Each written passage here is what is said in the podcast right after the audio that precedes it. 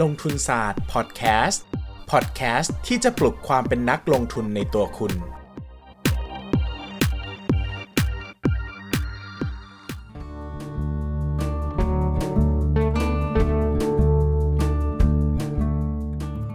สวัสดีครับ ยินดีต้อนรับเข้าสู่รายการลงทุนศาสตร์พอดแคสต์รายการที่จะชวนทุกคนมาพัฒนาความรู้ด้านการเงินและการลงทุนไปด้วยกัน วันนี้นะครับ ผมอยากชวนทุกคนมาพูดคุยกันด้วยเรื่องการลงทุนครั้งหนึ่งนะครับ ที่เรียกได้ว่าเป็นการลงทุนครั้งสำคัญเหมือนกัน เนื่องจากหลังจากข่าวออกมาได้ไม่กี่วันนะครับ ราคาหุ้น ที่เข้าลงทุนตัวนั้นนะครับ ก็ขึ้นนะครับ อย่างวันที่ผมอัดพอดแคสต์นี้นะครับ ก็คือ 1 วันก่อนที่จะปล่อยพอดแคสต์นี้นะครับ ราคาหุ้นก็ขึ้นมามากกว่า 5%ในวันเดียวนะครับ เรื่องราวนี้ก็คือเรื่องราวการที่ดร.นิเวศน์ เหมวชิรวรากร ซึ่งเป็นนักลงทุนแนวเน้นคุณค่าชื่อดังแห่งประเทศไทยนะของประเทศไทยนะครับ เข้าซื้อหุ้นแม็คนะครับหรือแม็คกรุ๊ปนะครับซึ่งเป็นบริษัทค้าปลีก เครื่องแต่งกายนะครับยี่ห้อหลักๆของเขาคือแม็กจีนนะครับ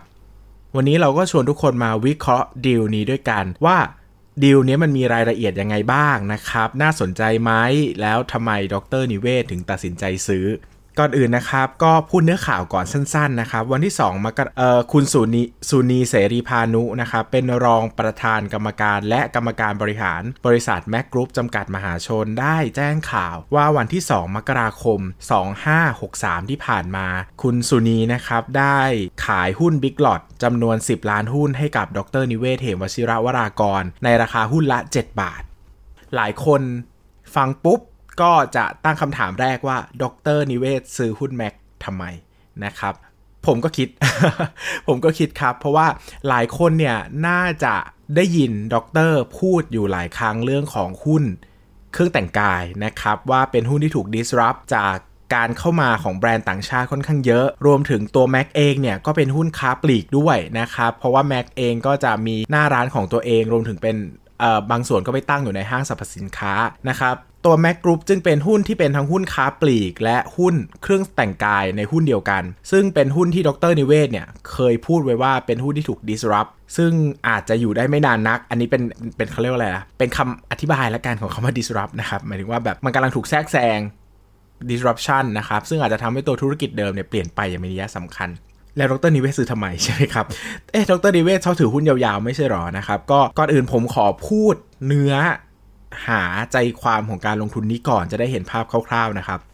ราคาตลาดปัจจุบันที่ข่าวออกมาเนี่ยอยู่ที่ประมาณ 8.8 บาท ประมาณนี้ 8.5 ถึง 8.8 บาทนะครับ ส่วนราคาที่ด็อกเตอร์ได้ซื้อเนี่ยคือราคา 7 บาท 7 บาทเนี่ยคิดเป็นมูลค่ากิจการตามราคาตลาดแล้วนะครับ อยู่ที่ 5,544 ล้านบาท ถามว่า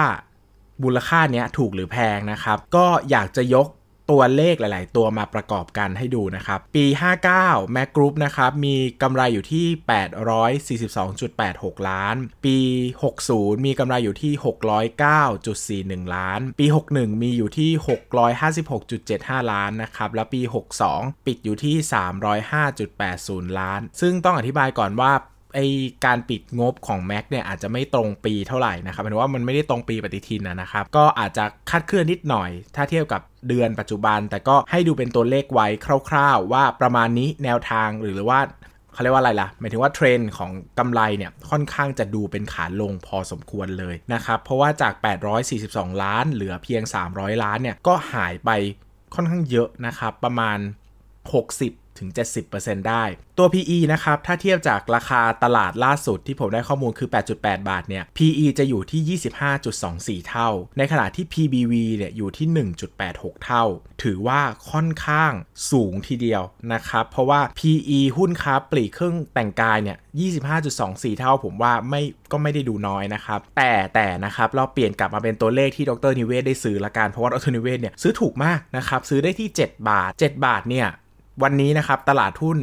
ก็พอข่าวดรดิเวศออกนะครับ ราคาหุ้นแม็กก็ขึ้นไปที่ประมาณ 9.2 บาทนะครับ ก็กลายเป็นว่าดรดิเวศก็ได้กำไร 30%ภายในเวลาเดือนเดียวนะครับ โอ้เยอะจังนะครับ PE ที่ดรดิเวศซื้อนะครับ อยู่ที่ 18.42 เท่า ในขณะที่ PBV เนี่ยอยู่ที่ 1.479 เท่า ดูลดลงมาพอสมควรเลยนะครับ แต่ก็ไม่ได้ถูกขนาดที่ดรนิเวศเขาชอบหุ้น PE ต่ำ10เลยเงี้ยนะครับ ผมว่าตัวเลขที่สำคัญที่สุดของดีลนี้นะครับ ที่ผมเชื่อว่าหลายคนเนี่ยเห็นปุ๊บก็จะเข้าใจว่าทำไมดรถึงตัดสินใจซื้อนะครับ ก็คืออัตราเงินปันผล ปี 62 นะครับแม็กกรุ๊ปปันผลออกมา 2 ครั้ง ครั้งแรก 0.3 บาท ครั้งที่ 2 0.35 บาท รวมกัน 2 ครั้งเป็น 0.65 บาท ถ้าคิดเป็นเปอร์เซ็นต์ยิวหรือผลตอบแทนที่ดรนิเวศจะได้รับเนี่ยถ้าปันผลต่อเนื่องเท่าเดิมนะครับ จะอยู่ที่ 9.285%ต่อปี สูงมากนะครับ สูงมากนะครับ หุ้นธุรกิจค้าปลีกที่ปันผลเกือบ10%นี่ผมว่าถือว่าสูงมากนะครับ ตัวเลขนี้ชี้ให้เห็นอะไรนะครับ ก่อนอื่นต้องเข้าใจดร.นิเวศน์ก่อนดร.นิเวศน์เนี่ย เป็นนักลงทุนที่ค่อนข้าง conservative นะครับ เพราะว่าก็อายุค่อนข้างเยอะนะครับ ก็เป็นเทรนด์ทั่วๆไปที่หมายถึงว่านักลงทุนพออายุเยอะขึ้น ก็จะมีความอนุรักษ์นิยมมากขึ้นนะครับ รวมไปถึงดร.นิเวศน์เนี่ยสร้างเนื้อสร้างตัวมาจากยุคต้มยำกุ้ง ซึ่งมันเป็นยุคที่ตลาดการเงินล่มสลายนะครับ ดังนั้นดร.นิเวศน์เห็นภาพในวันที่ย่ำแย่ที่สุดของตลาดหุ้นไทยมาแล้ว ดังนั้นมุมมองต่อตลาดหุ้นของดร.นิเวศน์เนี่ยค่อนข้างจะมีความอนุรักษ์นิยมสูงมากคือเน้นความปลอดภัย ดังนั้น สิ่งที่ดรนิเวศต้องการเนี่ยส่วนใหญ่จะพูดไปในเรื่องของการปกป้องเงินต้นนะครับเน้นความเสี่ยงไม่มาก แล้วก็ได้ผลตอบแทนดีกว่าเงินฝากธนาคาร ซึ่งแน่นอนนะครับว่าตัวตัวของแม็กกรุ๊ปเนี่ยถ้าไม่ได้แย่อะไรไปกว่านี้นะครับ ก็ดีมากนะครับ เพราะว่าปันผลเกือบ10%ซึ่งถือว่าสูงมาก ดรนิเวศนะครับเคยพูดอยู่ในบทความบทความหนึ่งนะครับ ชื่อว่าลงทุนในธุรกิจที่ ถูก disrupt นะครับ ก็ออกมาใกล้เคียงกับช่วงที่มีข่าวดรซื้อหุ้นแม็กนะครับ ซึ่งผมก็ตีความไปเองนะครับ อันนี้เป็นความเข้าใจส่วนตัวว่าดรก็คงอยากจะออกมาพูดว่าทำไมถึงซื้อหุ้นนี้นะครับ เนื่องจากแน่ๆแหละ เดี๋ยวก็ต้องโดนถามก็ตอบไปเลยดีกว่านะครับเหตุผลในนั้นสำคัญก็จะพูดถึงเรื่องของมูลค่าพื้นฐานเป็นหลักนะครับ ว่าถ้ามันถูกมากๆเนี่ย ถึงแม้ว่ามันจะถูก disrupt มันก็ยังมีความน่าสนใจอยู่ ดรนิเวศให้ความเห็นว่า จริง ๆ แล้วคำว่าถูก disrupt เนี่ย disrupt ก็จริง แต่มันไม่ได้ disrupt แบบวันนี้พรุ่งนี้นะครับ หุ้นหลาย ๆ ตัวมันใช้เวลา disrupt 5 ปี 10 ปี ดรบอกว่าถ้าเรายังเหลือเวลาให้เก็บเกี่ยว ผลตอบแทนปีละสัก 10%ได้สัก 10 ปี มันก็เป็นการลงทุนที่น่า สนใจนะ ใช่ไหมครับ ซึ่งพอหันมาดู Mac Group เนี่ยแม c Group เนี่ยแค่เงินปันผลอย่างเดียวก็ปีละ 10%แล้วนะครับ ไม่ต้องไม่มีไม่คือมันไม่ต้องมีส่วนต่างราคาอะไร คือราคาหุ้นไม่ต้องขึ้นก็ได้นะครับ ดรนิเวศก็ถือไปอย่างเงี้ย10ปี ถ้าเขาปันผลเท่าเดิมตลอด ดรนิเวศก็ถือว่าประสบเป้าหมายของการลงทุนของดรแล้วนะครับ ดังนั้นเนี่ยก็ถ้าจะให้สรุปง่ายๆสั้นๆนะครับว่าเออทำไมดรนิเวศถึงซื้อหุ้นแม็กนะครับคำตอบง่ายๆเลยก็คือ มันถูกมากนะครับ มันถูกแบบถูกมากๆสำหรับดรนิเวศนะครับ เพราะว่ามันให้เงินปันผลสูงอะนะครับ ตัวหุ้นอื่นของดรนิเวศให้เงินปันผลอยู่ประมาณ 3-4%แต่หุ้นแม็กให้ตั้ง 9 9.285%นะครับ ดังนั้นเนี่ยก็เป็นการลงทุนที่น่าสนใจ เพราะว่าให้ผลตอบแทนที่ดีในแง่ของเงินปันผล แล้วก็ตัวธุรกิจเองก็ดูมีความมั่นคง ถาวรประมาณหนึ่งนะครับหมายถึงว่า 10 ปีข้างหน้าน่าจะยังอยู่รอด แต่จะอาจจะไม่ได้เติบโตมากนัก อาจจะอยู่กับที่อะไรเงี้ยซึ่งดรนิเวศก็เขียนไว้ชัดเจน ในบทความชื่อลงทุนในธุรกิจที่ถูก disrupt นะครับว่าเออไม่ต้องโตก็ได้ ขอแค่ไม่ตายก็พอ หมายถึงว่าคุณแบบธุรกิจบางอย่างก็ไม่ต้องโตเยอะก็ได้ขอแค่อยู่รอดนะครับ แล้วก็ปันผลในตาที่สูง แล้วก็คุ้มค่าแรงจูงใจในการลงทุนก็พอแล้วนะครับ10 ปีผ่านไปขอได้ผลตอบแทนปีละ 10%ซึ่งผมคิดว่า ออกตัวก่อนนะว่าผมไม่ได้มีหุ้นแม็กแล้วก็ไม่ได้คิดจะซื้อด้วยนะครับ แต่ข้อหนึ่งที่ผมเห็นตรงกับดรนิเวศก็คือ ผมก็ยังมีมุมมองว่า 10 ปีอะ แม็กกรุ๊ปก็น่าจะยังอยู่นะ แต่อาจจะอยู่ดีหรือไม่ดีนี่คืออีกเรื่อง หมายถึงว่ามันจะแบบมันจะกำไรเท่าไหร่ยังไงก็ตอบได้ยากนะครับ แต่ผมเชื่อโดยส่วนตัวก็ยังเชื่อว่าธุรกิจเครื่องนุ่งห่มนะครับธุรกิจเครื่องแต่งกาย ธุรกิจค้าปลีกก็ยังเป็นธุรกิจที่ถูก disrupt ได้ช้ากว่าธุรกิจที่เป็นสื่ออะไรอย่างเงี้ยที่เราจะเห็นได้ชัดว่าโอ้โหสื่อทีวี นิตยสารมันรวดเร็วมากนะครับเพราะว่านั้นมันเจอกับออนไลน์ ซึ่งมันเป็นซอฟต์แวร์ที่ทุกคนเข้าถึงง่ายนะครับแต่ในส่วนของที่เป็น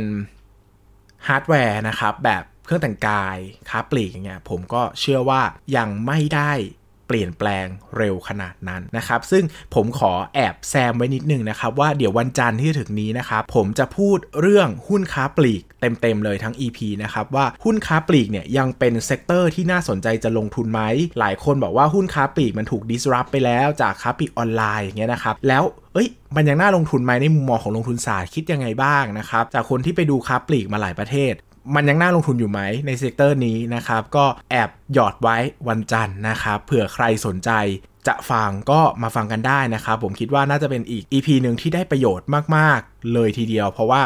มันก็เป็นมุมมองต่อโลกต่อธุรกิจที่ผมก็กันกรองมาใช้เวลาหลายปีเหมือนกันนะครับอะสำหรับวันนี้นะครับเหลือเวลานะครับ เราขอมาตอบคำถามบ้างหลังจากไม่ได้ตอบไปหลายเทปหลายคนเริ่มบ่นเอ๊ะทำไมไม่ตอบเลยนะครับอะคำถามแรกนะครับมาจากคุณธีรวัตรอภิสุนทรกุล ถามไว้ใน YouTube นะครับ ถามว่า DCA ช่วงขาลงดีไหมครับนะแล้วก็แฮชแท็กไว้เซต50 น่าจะหมายถึงว่า DCA ในกองทุนรวมเซต50 นะครับ ตอนแรกสารภาพตลกตัวเองมาก ผมอ่านเป็น d t แทช่วงขาลงดีไหมครับ ผมก็แบบว่า เอ้ย จริงเหรอ ไปตอบได้เหรอว่า d t แทเป็นขาขึ้นขาลง อ๋อ อ่านผิดนะครับ เป็น DCA คำตอบคือ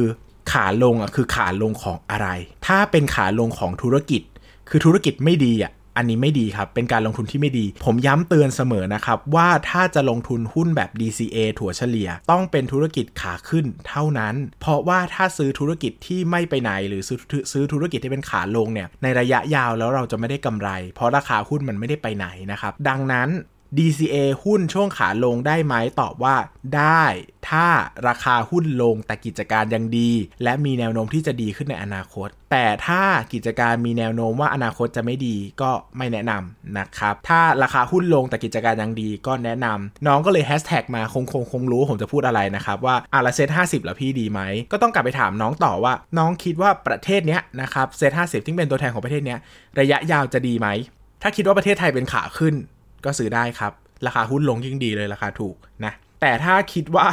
อนาคตประเทศไทยน่าจะไม่ไปไหนเป็น 10 ปีอะน่าจะเศรษฐกิจก็น่าจะแบบทรงๆสุดๆ ไม่ไปไหนเลย อันนี้ก็จะไม่ดีนะครับ ก็ขึ้นอยู่กับว่าน้องธีรวัตรอภิสุนทรกุลนะครับที่ถามคำถามเข้ามาเนี่ยมีมุมมองต่อเซต50 ยังไง ถ้าคิดว่าเซต50 ดี ซื้อได้ครับ ถ้าคิดถ้าเซต50 ไม่ดีก็อย่าซื้อดีกว่านะครับอะคำถามต่อไปเป็นคำถามสั้นๆนะครับ คุณธงชัย underscore 38 นะครับ ถามไว้ใน YouTube นะครับ ในเทปที่ผมพูดเรื่องนักลงทุนควรรับมืออย่างไรกับอู่ฮั่นโคโรนาไวรัสนะครับ ก็ตั้งคำถามมาว่าเหตุผลที่สถาบันกับบริษัทหลักทรัพย์ เทขายเยอะเพราะอะไรครับนะต้องอธิบายอย่างนี้ก่อนนะครับเอ่อบริษัทหลักทรัพย์เนี่ยคนที่ซื้อขายเป็นหลักเนี่ยเขาเรียกว่า prop trade prop trade ก็คือเป็นเหมือนพอร์ตของบริษัทหลักทรัพย์ที่เทรดหุ้นเพื่อทำกำไรให้กับบริษัทเองนะครับดังนั้นเนี่ย ตัวบอลเนี่ยมันเป็นเรื่องของเอ่อมันเป็นเรื่องของการเก็งกำไรอยู่แล้วนะครับ ถ้าเขาคิดว่าหุ้นจะลงเขาก็ขายก่อนไม่งั้นเขาก็เขาก็ขายก่อนแล้วเขาค่อยไปช้อนซื้อช่วงที่มันลงไปเยอะๆนะครับส่วนสถาบันเนี่ยความจริงก็เป็นสถาบันได้หลายอย่าง แต่เม็ดเงินหลักๆเนี่ยก็มาจากกองทุนรวมนะครับซึ่งก็เหมือนกันถ้าเรามองในมุมมองของผู้บริหารกองทุนรวม ซึ่งส่วนใหญ่เดี๋ยวนี้ก็มีกองทุนรวมเก็งกำไรจำนวนมากนะครับถ้าเขาคิดว่าหุ้นมันจะลงแน่ๆ ถานการณ์ไม่เหมาะสมไม่ปลอดภัยเขาก็ขายก่อน ขายก่อนแล้วค่อยไปช้อนซื้อตอนถูกๆเขาจะได้ทำกำไรนะครับเขาก็อยากจะทำกำไรให้ดีที่สุดให้กับผู้ถือหุ้นของเขาอะใช่ไหมเขาก็ไม่อยากให้ผลกำไรออกมาไม่ดีเขาจะโดนด่านะครับดังนั้นเนี่ยผมมองว่า movement ของการขาย หุ้นนะครับของทั้งสถาบันหรือว่า prop trade ในช่วงที่มีอู่ฮั่นโคโรนาไวรัสเนี่ยผมเชื่อว่าเขาขายเพราะว่าเขาคิดว่ามันจะลงได้อีกเขาก็เลยขายนะครับ เพราะว่าภาพรวมของสถานการณ์อาจจะยังไม่ค่อยนิ่ง แล้วก็ไม่ค่อยดูดีเท่าไหร่ เขาก็ขายจำกัดความเสี่ยงไปนะครับ ซึ่งแน่นอนว่ามันเป็นแนวคิดของการเก็งกำไรเนอะถ้าเราคิดว่ามันยังไม่ได้ เปลี่ยนแปลงหรือว่าถ้าเราลงเป็นนักลงทุนระยะยาวแล้วพื้นฐานไม่ได้เปลี่ยน ผมก็ก็ยังเชียร์ให้ก็ให้ถือไปก่อนก็ได้นะครับ อันนี้มุมมองผมนะนะครับก็ขึ้นอยู่กับหุ้นที่คุณถือด้วยนะครับไม่ใช่ว่าไปถือหุ้นที่มันได้รับผลกระทบเต็มๆเลยจากอันนี้นะครับแล้วพื้นฐานเปลี่ยนไปเยอะแล้วนะครับ แล้วไม่ขายนี่ผมว่าก็จะลำบากนะครับ ประมาณนี้สำหรับวันนี้นะครับ ขอบคุณทุกคนมากนะครับ แล้วก็วันจันทร์ใครสนใจเรื่องหุ้นค้าปลีกอย่าลืมกลับมาเจอกันนะครับ ผมก็จะเล่าเรื่องหุ้นค้าปลีกทั้ง episode เลยนะครับ ขอบคุณมากครับ ชอบไม่ชอบยังไงคอมเมนต์ไว้ได้มีคำถามคอมเมนต์ไว้ได้เหมือนกันครับทยอยตอบเรื่อยๆ ขอบคุณมากครับ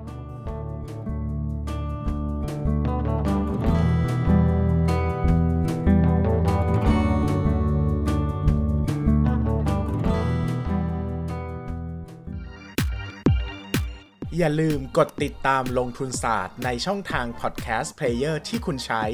แล้วกลับมาปลุกความเป็นนักลงทุนกันใหม่ในลงทุนศาสตร์พอดแคสต์